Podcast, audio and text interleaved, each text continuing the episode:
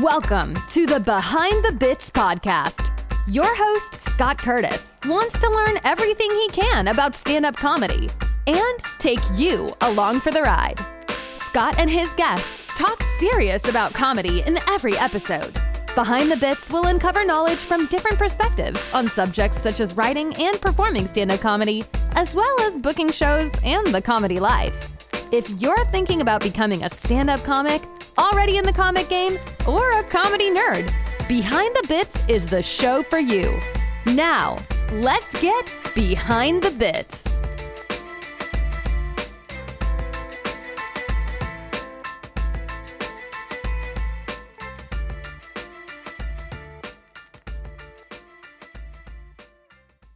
My guest tonight is an empowerment coach, a writing expert, in addition to being a great comedian. She has a master's degree in behavior change. I can't wait to talk about that. And is a contributing journalist for Syndrome Magazine. She loves to coach comedians and public speakers, show them how to put on a show, and teach them how to use their creativity for multiple income streams. She was a semifinalist in the 2019 Ventura Harbor Comedy Festival and in the 2020 Laughs Unlimited Comedy Competition. It is Samantha Behrman. Let's bring her up right now. Samantha. Samantha. Hello. I double clicked that button instead of single clicked it, so I took you in and out real quick. How are you? I'm good. It's it's been a while since I've heard my bio. Much like many comedians, I need to update it. Yeah.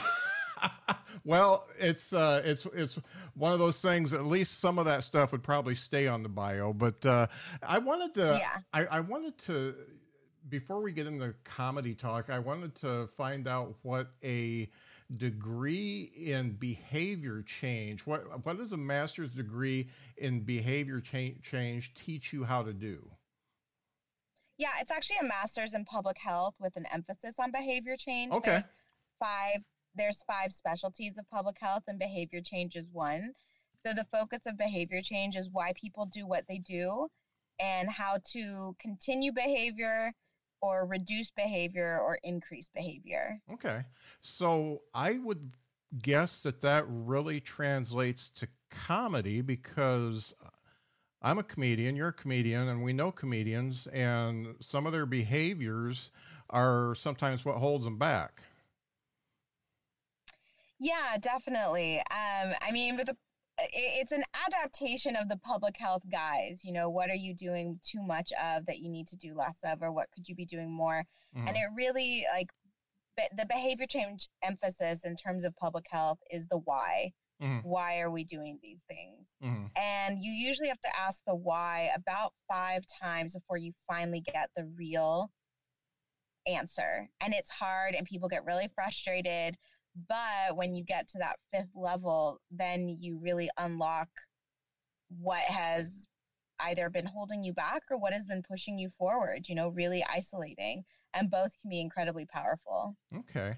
And I'm just because I started with this, I'm kind of doing my interview inside out instead of finding out why you got into comedy. But while we're on the subject, I'd rather I'd rather dig in. So the behaviors, uh, the comedy coaching that you do, the behaviors that make a good comedian are, you know, you write a lot, you practice a lot, you you you do all these things, but eh, those those things are a given but we're all individuals and we all have to come about it a different way so in your coaching how do you take what you've learned and get them to that fifth level to understand what it's going to take to be a better comedian or a better writer or you know wherever a better public speaker wherever they're trying to go Yeah. Um, well, I tell them to stop trying to be like someone else.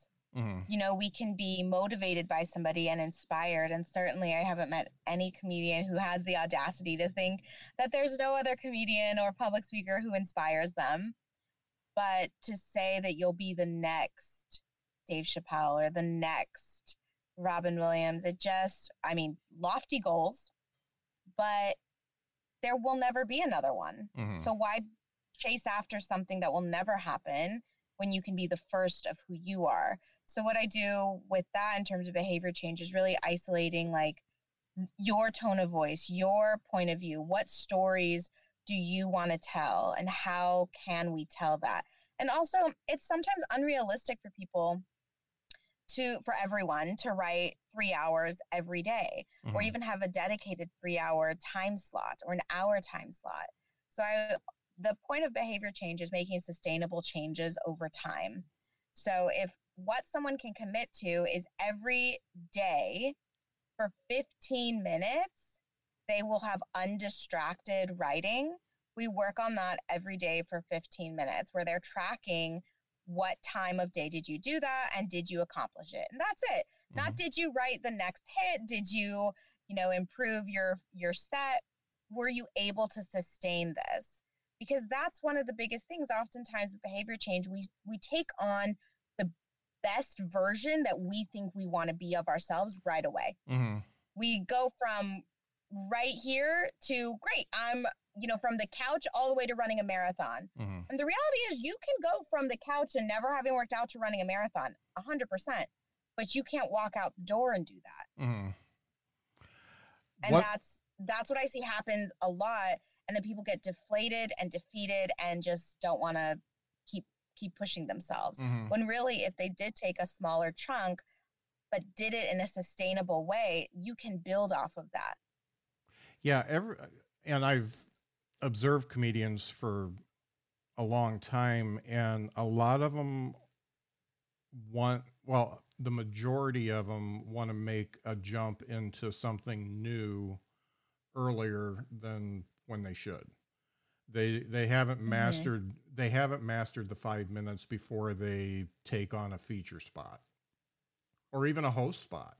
And and that is I mean, when you I mean, a booker may believe you and say, okay, you look good, your feature material. Um, I heard that five minutes, so you've obviously got 15 more that's just as good. And then you get up there and you find out you don't, and you bomb, and you you've taken way more than two steps backwards. And and I know a lot of comedians have.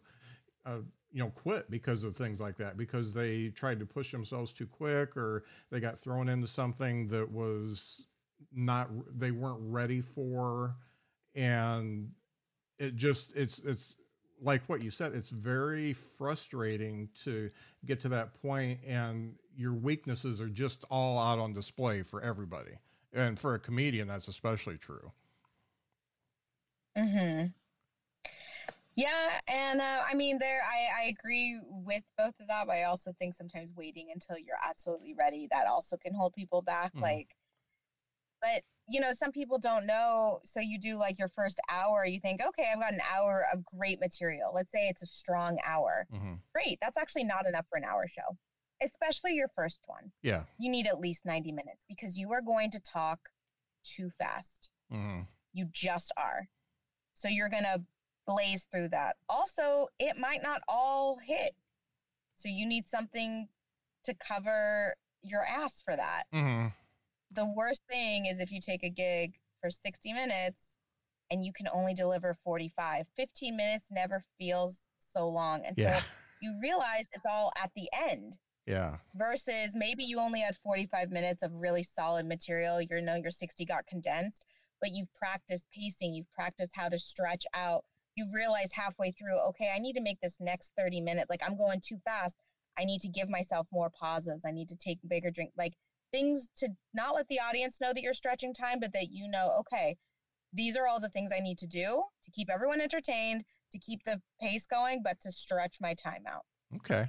And uh, so I'm to I'm to turn this interview back inside out again. Let's go back to the beginning uh, and we'll come back to the coaching because I think that's going to be a, a, a fascinating thing to learn. But you, you know, you're obviously a studious person because you got your master's degree in something that's not an easy subject. Public health is not. There, there's a lot of uh, there's a lot of stuff in there that that you have to learn in order to get that master's degree. And um, at what point did the comedy part come in? Was that before college, or the graduate stuff, or was it after? When when did that happen for you? Oh yeah, well before college. I was um, doing comedy and very interested in comedy since honestly my whole life, but really in high school. Although the theater kids, that was the clickiest group in my high school. it wasn't the sports people or the, like the jocks or the cheerleaders. Yeah. Nobody really liked them very much. Um, and not like they were they were the easiest clique to get into to be honest a jocker like you just had to be on a sports team and bada boom you're there Uh-huh. go to their party no problem the theater kids they were the meanest ones on campus because i think they took everything so seriously they all wanted to be stars right away i don't know. That's my i'll stick with that. I think it's still true. Yeah. so i never got to break into them. I was always on the outskirts but we had a um a student directed show and student written directed show once a year called holiday package. And so students could submit sh- skits and my skit got chosen every year. And Mhm. i know it always pissed off the theater kids because for one show a year i was the director i was the writer and you know i got to cast so i still got to be enmeshed temporarily Uh-huh. um, and then in college, I joined the improv team uh, that we had there. I was on that for the whole of college. And in graduate school, I joined a professional improv team and was getting paid. And um, and then when I moved back to Santa Barbara, there wasn't a team that um, there wasn't a team I thought that had people on there that pushed me to a higher level uh-huh. um, and or, or took it as seriously as I wanted to take it. Um, there was talent for sure, but it didn't feel like you know you're you're in a room with people who everyone does want to push each other Mm-hmm. to to get better. You Mm-hmm. know, every it was a good team, Mm-hmm. But nobody wanted to be better than that. You Mhm. know, like I'm not dissing them at all. They were they were good. Right. I wanted to be better. Yeah. and uh, and also I had to drive like 45 minutes one way, 45 minutes back. I was exhausted working full time, so I just decided this is not serving me. I'm gonna step into um, stand up because then it's just me. Mm-hmm. So I'm one of the rare comedians who has done both And, and enjoys both. yeah, I was gonna say that every every stand up I know that has done improv says hundred percent that it improves their stand up because you One hundred percent. yeah you learn you learn to be in the moment and and that is the hardest part of being a stand up when you're trying to keep your act together know which bit comes next and watch your pacing watch your timing you forget about the audience that's uh, that's what i'm guilty of you forget there's an audience out there Totally. I mean, I see that benefit time and time again. I love riffing with the audience. And so many comics I work with and both perform with, they're terrified of that Mhm. because it is so it is so much of an unknown. You could get you know, you could get an audience member who thinks they're actually really a part of the show and they're talking a lot and you're like, "Whoa, whoa, whoa. Sharon, like I know you think we're friends, we're not. I'm actually at work right now. Like, ooh, uh-huh. why don't you treat me like you do your stepkids? You know, like don't really talk to me right now. Like I'm not really See, that's how I shut people down. It's like a polite, like, ooh, nope, uh-huh. you, you were too invested in this. um, talking about those skits that you wrote were do, I, i'm taking a class right now and in my second class they the question was was what was the first time you real when was the first time you realized you were funny and the comedy could possibly be something for you now in your case those skits that you wrote i'm just willing to bet that some of the subjects and some of the stuff from those skits ended up in some of your bits down the line. Do you have some favorites that really stuck with you? And because when you write stuff, it's it's very personal, and even if it's just a you know five minute skit or something like that, you still it's still something big. I remember short stories I wrote when I was in junior high, and uh, so do you have any favorites that kind of stuck with you and almost define who you are as a comedian? um, not from high school. I, I will be honest. I was absolutely pandering to what I knew would be selected, Okay. but I knew it would. I knew it was funny. Um, and my writing and me as a person have just evolved, especially changing from improv to to stand up. Mm. Um, I do have some material, and like my material is very personal. And over the last year, I've worked really hard to get even clearer on the stories I want to tell mm-hmm. and what do I want to talk about. Um, so for me, certain things that have carried through that um, I have a joke about my dad. He loves it. He never gets tired of it. I've been telling it for years now. Any show he's at, he always asks if I'm going to do it. And I can't always because if I'm doing a, a local show, I'm like, there's enough people here who have seen me. I don't, I can't like, yeah, I can't do it again. But you know, I, and if that's the case, but he's been asking for a while, I'll announce. Uh, you know, some of you have heard this. I don't care. My dad's here. I'm gonna tell this for him. And yeah. he's actually the number one cannabis expert in the country. Oh, okay. And number two in the world. And so I, I do talk a lot about like what was that like growing up with um a, the doctor who was at the forefront of the legalization of medical marijuana in a very small affluent town where now all of the women the like Montecito moms the rich moms who mm. used to think like, oh my goodness, I can't believe that Jared had a half joint. Like lock him up. Those are the same women who are like, I can't believe you're not drinking water infused with CBD. Do you yeah. even care? Do you even care about your health? What kind of mother are you? Like, um, so I try and talk about that. I, uh, I mean, and also being raised in a multicultural home, a multi-faith home. I'm Hispanic and Jewish, but I talk about that I have a cousin who's a who's a priest and I'm like I feel like I'm covered on all ends like uh-huh. if one doesn't work out, I'm good and um but yeah, those are the the the real talking points. I mean, I try and keep it as authentic to what I've lived, what I see and how I experience the world. Uh-huh. So when you started doing stand up, where did you find that you had a breakthrough you knew what your persona was you knew exactly what did you what you wanted to do moving forward. Was that uh, was that still college or when did that happen? I think the first breakthrough did happen at college. I was forced into my first stand-up and i really appreciate it. Uh, i was actually running the show and there weren't enough women on the lineup. That's mm-hmm. what happens unfortunately. And my boss was like you're funny and I'm tired of you not doing something about this. Mm-hmm. Now, I don't encourage or suggest someone because I did not realize that stand up, like all the writing involved, it, because I thought, oh, you just go up and talk. Yeah. now, there is skill within that, but that is not the same and certainly not what you should do if you've never written anything before but that that was my first time going up on stage and it was actually auditioning for Jimmy Kimmel's funniest college student in America. Uh-huh. So there was a a producer there from the Jimmy Kimmel show and I'm just like, "Oh my god." So I went up and the first time I made the audience laugh, which it's amazing I didn't bomb to be perfectly honest, mm-hmm. but I didn't and I made them laugh the whole time. It was a rush that I'd never felt ever. Mm-hmm. And uh, I didn't win, but that's okay. The guy who won was much more prepared. I mean, I, it would have been wild if I had. If yeah. like, is no one at like, okay, like I'm funny, but okay. Uh, the producer came up to me after the show, uh, not the winner. Probably talked to him later, and he said, "You are very good at this, and you shouldn't stop because you're talented and mm-hmm. you've got talent." And I, I mean, he didn't have to. Who was I to him? Nobody. Mm-hmm. And that's really stuck with me. Um, both the feeling of making a room of strangers laugh because of what I said and how I said it and having this collective feeling. Mm-hmm. And then also having like, you know, big lights and flashy Hollywood yeah. producer being like, yeah, you got it, kid. it's a good feeling. Yeah.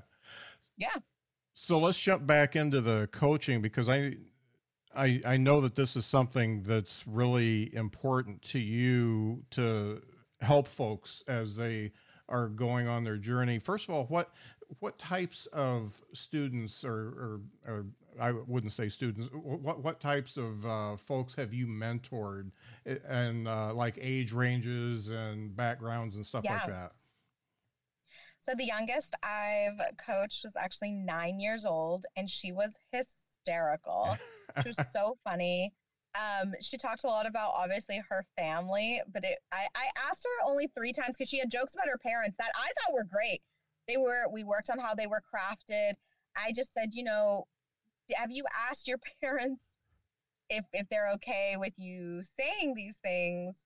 Um, nothing was mean, but you know, parents make mistakes, and that's all it was. It was certain yeah. things that they did that were hysterical, and especially to hear it from a nine year old. Yeah, it was great. Um, and she's like, "Oh no, they're fine with it." I'm like, "Okay, great, this is great." Um, but working with her was really fun because I saw the fearlessness in a nine year old, not uh-huh. knowing where the line is, and also the creativity. You know, she's not falling back on talking about like sexually explicit topics. She's not falling back on cursing. She's not falling back on little things that I mean people pepper in that are, are always almost always going to make the crowd laugh. Mm-hmm. Um, so I really liked working with her. And then the oldest I've worked with is probably like 62. Okay.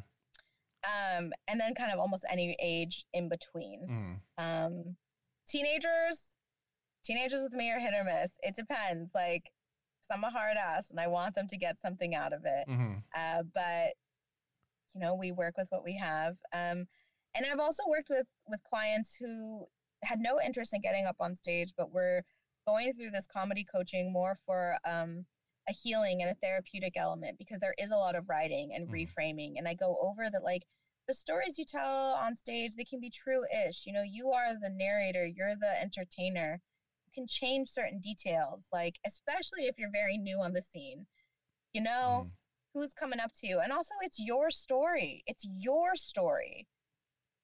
Mm-hmm. So if you say it happened this way, then that's how it happened. Like you don't have to so beholden to the truest version of the story. Right. And for example, I had a woman who was going through a breakup and she did end up writing a whole five minute bit. I wish she would have performed it. It was it was great, and uh, she did it for me because we went through the whole process. And she messaged me a couple months later and said it was actually really fun and really cathartic for her. She had a great time. She changed details, and um, she said it was probably the quickest she'd ever gotten over a significant relationship. So that was also fun for me. I had never had someone join for a semi therapeutic element. And uh-huh. I do have counseling experience, but you know, we didn't do counseling together. We we did this comedy coaching. Right. Um, and then I've also worked with clients who are in comedy and are needing accountability.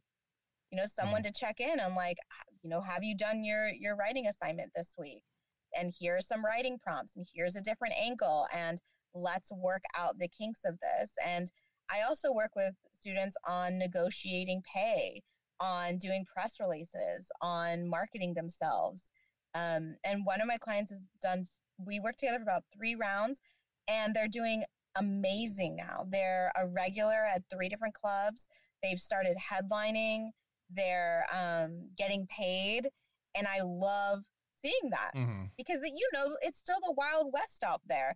There's so much gatekeeping involved mm-hmm. for for almost anything. Mm-hmm. Oh yeah, and one of the things uh, that you are teaching now, in addition to the comedy coaching, is how to put on a show. And yes. the, the the best thing for a comic to do if they can't get booked is just make their own show. That's what I did. It's great. And and but you doing it right. I, I didn't understand what right was until my last show that was right before COVID. And I'm like, oh, yeah, I'm going to do it this way. And that was after, I think it was my seventh show that I had done that year. And I, it was much better that last time, but if only I had known. So let's talk about putting on a show. Mm-hmm. What are the things that you like to, the boxes you like to check off when you're putting on a show and what do you teach people about the show running? Um, one is I teach them how not to make an ugly flyer. I can't stand the garbage. I don't know why comedians are impressed by the ugliest flyers. There's just text everywhere. There's all these unnecessary graphics. It's yeah. awful colors. You can't I I mean someone should be able to clearly look at a flyer and know where, when, and how much at Yeah. the at the absolute basic that's what they need to know Yeah. and if i'm searching i'm just and also where how to get the tickets like Yeah. those are those four elements so i go over that i say you know you can do it yourself or spend five to fifteen dollars on fiverr and get someone who knows what they're doing because there's just garbage flyers out Yeah. there so one make sure that the flyer is visible with the content two discuss with the venue what their contribution is because they'll be making money from you somehow. So, how are they contributing? What do they have to lose? How Mhm. are they invested? Are they giving you an artist budget? Are they giving you a cut of the drinks, of the food? Are they giving you an ad budget? Are they giving you a marketing budget? Are they giving you a marketing person? So, I give you those tools to discuss and talk with. And those are some of my beginner steps that I need for any show or any new venue I work with. And Mhm. our expectations laid out for everybody. You know, it's in terms of social media marketing, in terms of the lineup, in terms of compensation. And then I also go over how do you plan on compensating your lineup and how do you plan on communicating that? Because Mhm. if you're charging tickets, there is money being handled. Mhm. So how so where does that money go? And I think that last question is one a lot of newer comics get very nervous to ask. Yeah. And Where does that money go? Yeah, and it's funny. People get it. They they just get screwed so much. And I know when I put on my shows that the the end result was I didn't need any money, so I wanted to make sure that everybody got paid. And when I brought people on, my first show was a headliner and uh, two guest spots with me hosting, and I told everybody you're getting paid the John's going to get 50% of the door. You you two are going to split the other 50%, and I, I'm taking nothing. So that's what I told them. And then at the end of the night, when I went to pay them, they're like, "Oh, we really get paid." they were surprised that they were actually getting paid, and and somebody actually giving them what they said they were going to give them or alluded to some some i know there's a lot of alluding in the comedy business and it never comes through quite the way you expect Well, I when I work with my clients, I say ask straight out. Money is neither good nor bad. It makes you more of what you already are. mm-hmm. And if you do not want to do a job that's not paid, you need to know that before you commit and before you get in your car and drive. Mm-hmm. Say, is this because I think a lot of comics, especially newer ones, stop the question at is this show paid? Mm-hmm. And they hear yes and they go, okay, great. The next question is what is the compensation? Yeah. Because there are shows that'll pay you five bucks and a, and a drink. Yeah. And now, if you are brand new and you live two miles away, you're like, that's fine. Like, I'm out, I'm meeting. If you are 30 minutes away, what if you're an hour away? What if you're sober? Mm-hmm. You know, then that drink that would have cost someone seven to eleven dollars, like you're like, well, I'm getting a Coke, which is a 300% markup. yeah Like, yeah it, it costs like a nickel to make people a get Coke. worried that if they ask how much, that they're going to be kicked off the lineup. And it's like better that you know wh- who is this producer, who is this booker, who is this club, mm-hmm. and also knowing like when it's appropriate to ask and when it's better to to hedge your bets, wait it out. You know, if you're if you're on a lineup with a national known headliner at a pretty solid club, you might not get paid, but you're going to make those connections. Mm-hmm. But if it's something smaller, then absolutely. Mm-hmm. Always ask. There's there's nothing bad can come from asking. right right It's it's information. That's all it is. I've never heard of someone being like, I got I would never kick somebody off my lineup because they asked. Mm-hmm. Yeah, it's. I think it's an easy question, and once they say it's a paid show, the question is very simple. What's the pay structure? You know, what where does it come from? Is it is it part of the bar? Is it part of the door? Is is it part of both? What or is it just a flat fee? And that that's easy. Mhm. Yeah. So going back to the comedy coach, and I'm just gonna I'm just gonna just keep jumping around like a nut here, but going back to the comedy coach, and we talked about having some accountability for writing and uh, understanding. Yeah, my computer's going nuts on me. Um, understanding what the um, wh- what the requirements are for having a certain length of set. So 10 minutes, if you want a 10 minute set, you better have 20 minutes ready and on and on like that. So those things are in there. What what else do you provide the folks that you're mentoring? Um, I pr- provide them with a variety of different writing tools um, to kind of shake up their often dulled writing time, which isn't just writing about what's happened to you today. You know, we go through like, how do you make a bit out of headlines today? How do you flip it on its head? How do you do a veer left, the rule of threes? Mm. Um, they also, um, in terms of like the production materials, I also give them day of production materials, like a very clean um, set list that they can give to, or lineup list that they can give to their host, which might not always be them, that they could give to the the club owner, the people can have to keep things just running as smooth as possible. Uh, we go over different ticketing websites, ones that give the highest return on investment. Um, we also work with setting up their website or improving their website mm-hmm. um, because comics do their websites like they do their flyers for their shows, and it's just it's just like clip art. Eh, yeah, I just they ugly flyers bother me so much. Yeah. Um, and it seems to be so, a it just seems to be something that's part of comedy. It seems like if you're a comedian, yeah. you just make a really shitty flyer because you don't know how to do anything else but be a comedian. and you don't try. Yeah, so we go over that and just presentation and we go over branding. Mm. Um we also practice practice practice. I practice being the worst audience member, or kind of all the fears you have. Um someone talking during your set, someone texting during your set, someone I've had someone clean out their wallet during a show and I was like, "Who are you?" like what is happening right now? Are you kidding me? You paid to be here, you know? And um so we act out all of those things because a lot of times our biggest fear is the unknown and we go over and I tell them, I'm not going to stop the first time you try and make me stop mm-hmm. because people don't stop.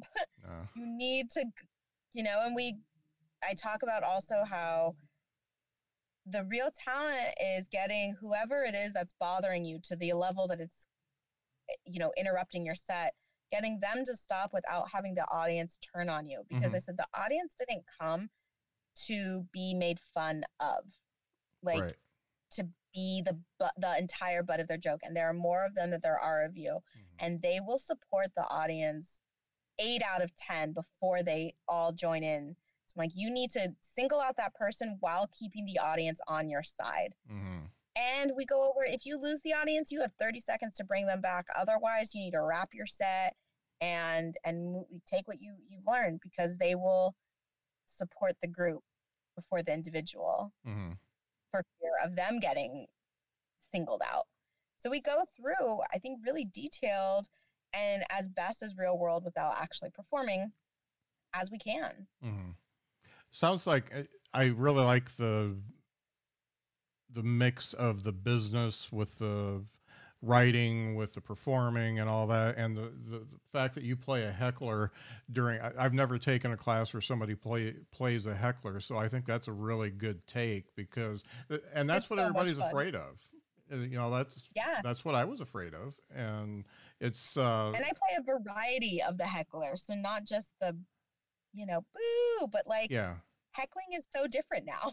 Yeah the one i the one i despise the most is the helper the one that has a personal interjection that they can put into your joke and help you make it even better. That's I think that's the goal. And uh, yeah, that, that's the one. Are you talking about the people after the show or during the show? During the show, where you you say something and somebody loudly will say, "Oh yeah, that happened to me," and and and go on about it and want to be part of the show. So yeah, that's the worst.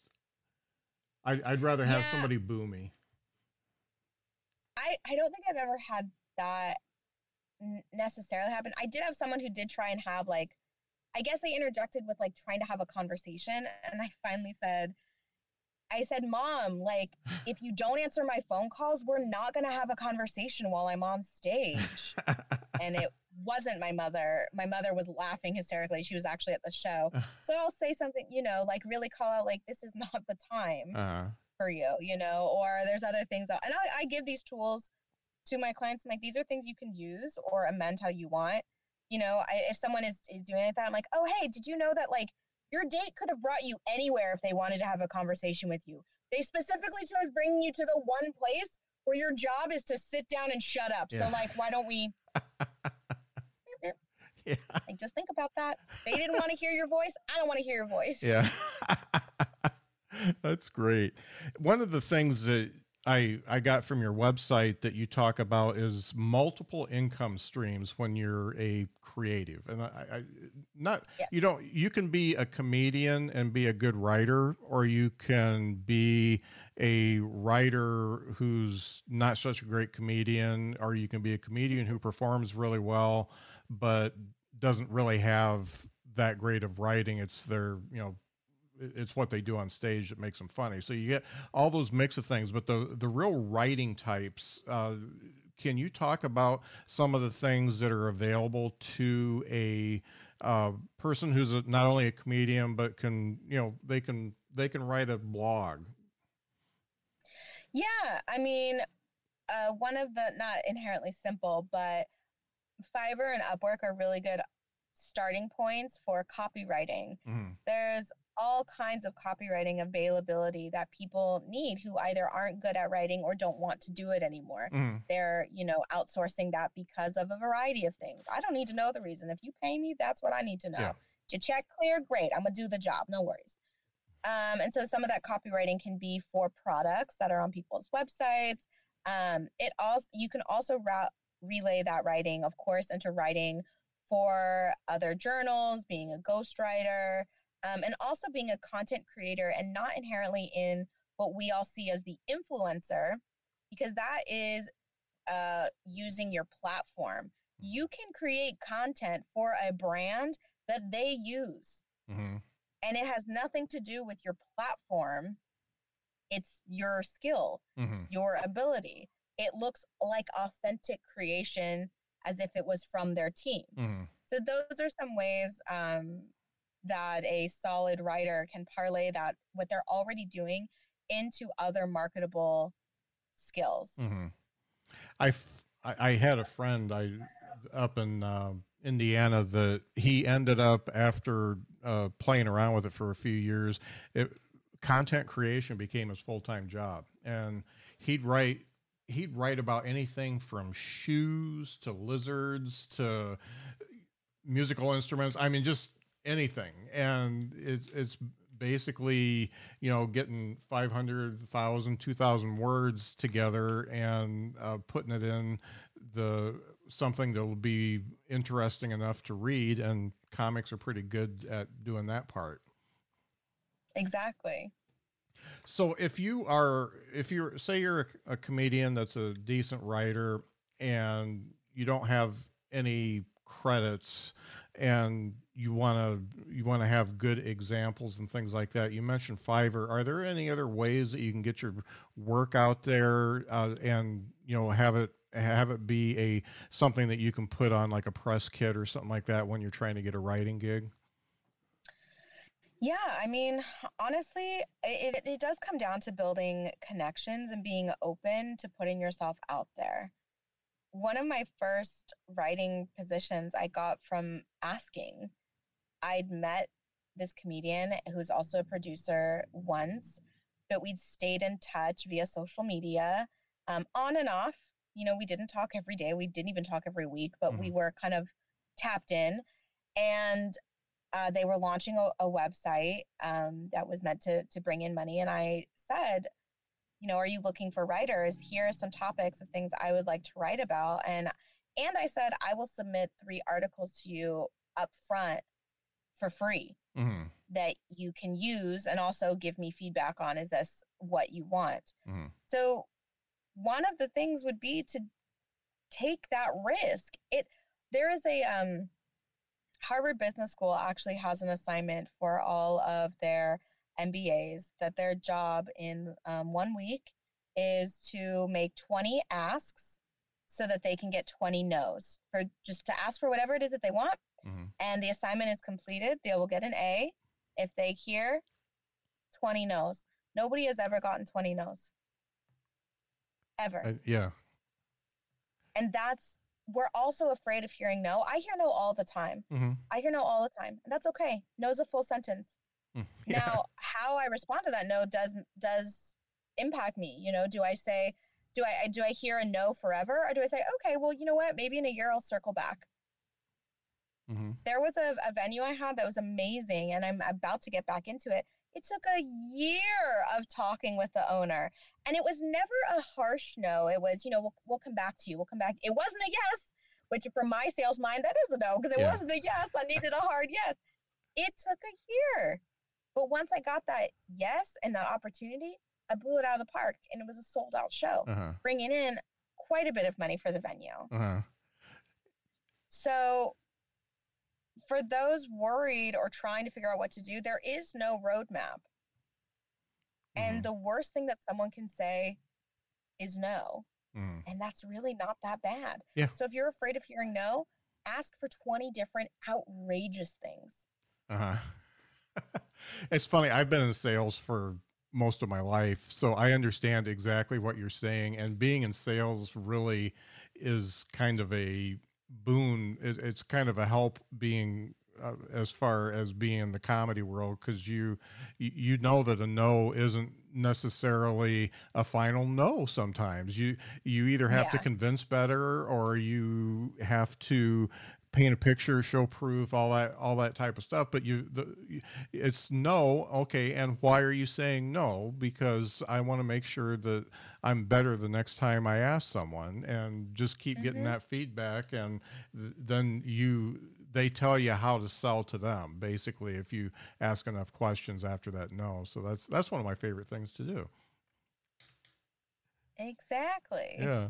Now one of the things that I've seen that you're working on is comedians in your kitchen. And yes. I, can you tell me a little bit more about that? Yeah, absolutely. So, Comedians in Your Kitchen, it is an entertainment show where myself and a trained chef lead audiences through a dish and an elixir of their choosing. We oh. have a menu of about 25 to 30 items. Uh, we've been picked up by many universities across the country. Um, we've done shows at Stanford, at San Diego State University, um, at Endicott Community College. So, all across the country. Mm-hmm. And uh, even for some corporations for their kind of staff bonding or new type of happy hours. And it's a lot of fun because it's, I bill it as the new way, it's the comedy cooking show you've always wanted. We're the only one in the country that actually has a a comedy show aspect along with a live chef show. Uh-huh. So we do everything in real time because a lot of cooking shows they'll say for example, you know, chop up the chives and then they'll reach for a bowl and they're already cut up. Uh-huh. Our big idea is that we want to show people you really can in 45 minutes to an hour depending on the dish have a start to finish meal. Mm-hmm. We're prepping with you. Um, and also, I say it's a lot of fun because if you're afraid that you're not going to do something right or that someone's going to laugh at you, I say just laugh at me. I am not a trained chef. I don't know what I'm doing any better than most of you on the on the show. And if I can get the dish done, so can you. Uh-huh. Um, and we play games during it, like Desert Island Spice Edition, um, My Favorite Knife, you know, just the classics. Yeah. Now, your chef, do you have the same chef at every show or do you hire a different chef no, for each show? I have different chefs. Um, okay. just I have a few on on retainer and we rotate through based on their availability um, because we do get booked out sometimes up to 20 shows a month. Mm. So mm-hmm. sometimes they just get tired and you know, take a night off. Um, have yeah, I have two different chefs. One is her name is Lauren Bragg can find her online at the Wellness Vixen. She's the co-owner of Feng Shui Collective. And then my other chef is McKinnon Beaton. He, um, you can find him online at Max Meals and Mac Beats, and they're both in their own right very funny. Mac is also a comedian, Uh, but on the show, he maintains kind of just pure chef status. Uh-huh. And then uh, Lauren is a feng shui expert and a chef. So it's really fun to bring them both on and, and have them contribute to the show. And our big catchphrase is that you'll leave with a belly full of food and a heart full of laughter. Yeah, that's that's great. It's I would never, you know, I watched the Galloping Gourmet when I was a kid, and he he was a nut, and but and he was funny and a chef. But um, I would have never thought to put those two together. But the way you explain it, it sounds like a really cool thing. It is very cool. I mean, I've done I've done the. Uh, We're available for booking, Scott. So Excellent. if you have a a corporate event or private event, we're happy to show up. cool, and I'm going to put We do both virtual and in person. Yeah. I'm going to put your website up so that they can find all that too. Um, one of the things I like to ask all the comedians I talk to, and you're like number, I think you're 80. No, you're in the 90s because I'm I'm ahead of the game. So you're in the 90s. Um, but uh, one of the things I like to ask is, um, what is the best and worst advice you got coming up being a comedian? The best advice I got um, was actually when I was pushed to do that first show in college um, by the guy who actually won. I was very afraid, um, and uh, he was he was going around kind of being a douchebag, if I'm being honest, kind of like psyching everybody out. And uh, I knew I didn't need to be psyched out. I was already afraid. Mm-hmm. And he comes up to me, and I'd already kind of cold shouldered him. And I said, I was like on the brink of tears. That's how afraid and nervous I was. And I just kept thinking, if this guy says anything to me, like, I don't think I'm going to get on stage. I'm so afraid. And I think he saw that. I think based on what he said next, I, you know, he said, Are you about to go on? And I said, Yeah, what do you want? Like, I was so mad. And he said, Are you nervous? And I said, Yeah, obviously. I remember that. Like, I'm just angry so that I'm not crying. Uh-huh. And he said, I want you to know that you're funny. And I said, How do you know? Like, I haven't said anything. You know, I Mhm. have, I'm not on stage. You don't know. How do you know? And he goes, Because you wouldn't be here if you didn't believe you were funny. Mm. He said, Nobody does this if they don't believe that they are. And he goes, I'm going to tell you something else. The audience knows their job. Their job is to laugh, and they want to laugh. They want you to succeed. So he said, Get on that stage and just be funny. Mm. And it's like sometimes, I mean, I'm sure if someone's like really struggling in this field, they might be like, That wasn't good advice. To me, that was incredible advice. And I've shared it for years with people. Yeah. That's one thing I have to remind myself is true. Yeah, and I have to remind myself before every show that the audience is not against me; they're with me, and you you have to bring them along because it's co- comedy can feel very adversarial if you if you've had any bad experiences at all. So you expect the bad experience to happen, and you you have to have that mantra of hey um they they're they're here to laugh that that's what they want to do so you just have to facilitate that and just keep keep saying that because um yeah sometimes i mean bad experiences just make it so it feels like it's uh you're going to war with them instead of trying to entertain them It can. I mean, I'm a big proponent of manifestation. And so I think if you go on stage with the adversarial, then that's what you're going to project. Mhm. Um, you know, I try and take it as this could be the next best show because also when you have a fire show, when everything you say is perfect, Mhm. oh, that feeling is great. yeah Uh, Let's see. The worst advice I ever got, um, the worst advice I probably ever got was like, don't ask how much this is paid. I think that's such yeah terrible advice. Um, or like, be grateful for what you get. uh-huh I don't think that's that's good nope. Yeah. Um, now, the other thing I like to ask is what do you know now as a comedian that you wish you would have known when you first started? Uh, well, like I said, comedians write their sets, and when they you, you watch someone on stage, and it seems so natural, that took hours and days and probably weeks of work. I mean, my best shows were ones I put a lot of effort into, and so Mhm. that's the thing. skill and talent can only take you so far. It is the practice Mm. that that pushes you over the, the top. Um, and my favorite compliments are when someone says it felt like you were just talking to me. Yeah. Because that's how I felt watching comics growing up. That's why I thought naively when I was pushed to do the the Jimmy Kimmel audition Mm. that it's just someone on stage talking like and being funny and that I'll figure it how hard can that be? Yeah. Cockiness and confidence, there's a fine line, but I think in college that's all muddled together. So um but yeah, talent and skill will get you far. Absolutely. hmm But it is the practice and the effort that will take you farther than everyone you're around. Right, right. That's uh, that's so true. As far as so on the comedy co- coaching front, and, and anybody that wants to get uh, in touch with you to uh, do the coaching, talk about shows, uh, you know, find out when the next uh, comedians, uh, what is it, comedians cooking, comedians, Comedians in your in kitchen, your kitchen. yeah. Um, so how do people get a hold of you? I've got your website up, but is there any other way that folks can get a hold of you as far as if they want to talk to you? Yes. Uh, so I'll just say my website, samanthabearman.com, bear like the animal, man like the overpaid gender.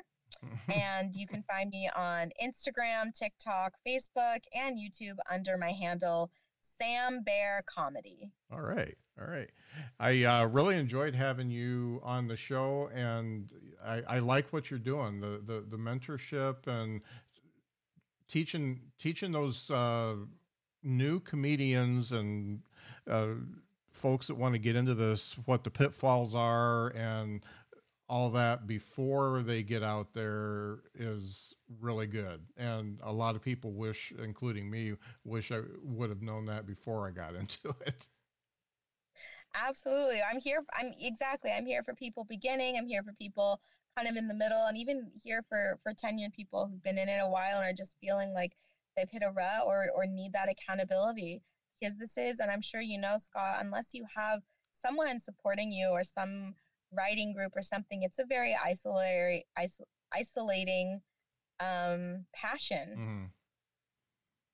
yeah And and it was great to be on here. I appreciate the opportunity. It was fun talking with you. yeah i really enjoyed meeting you and i wish you the best and luck in all that you're doing and i might uh, sign up for one of those comedy coaching things one of these days I'm excited. I'll see you soon then. all right thanks a lot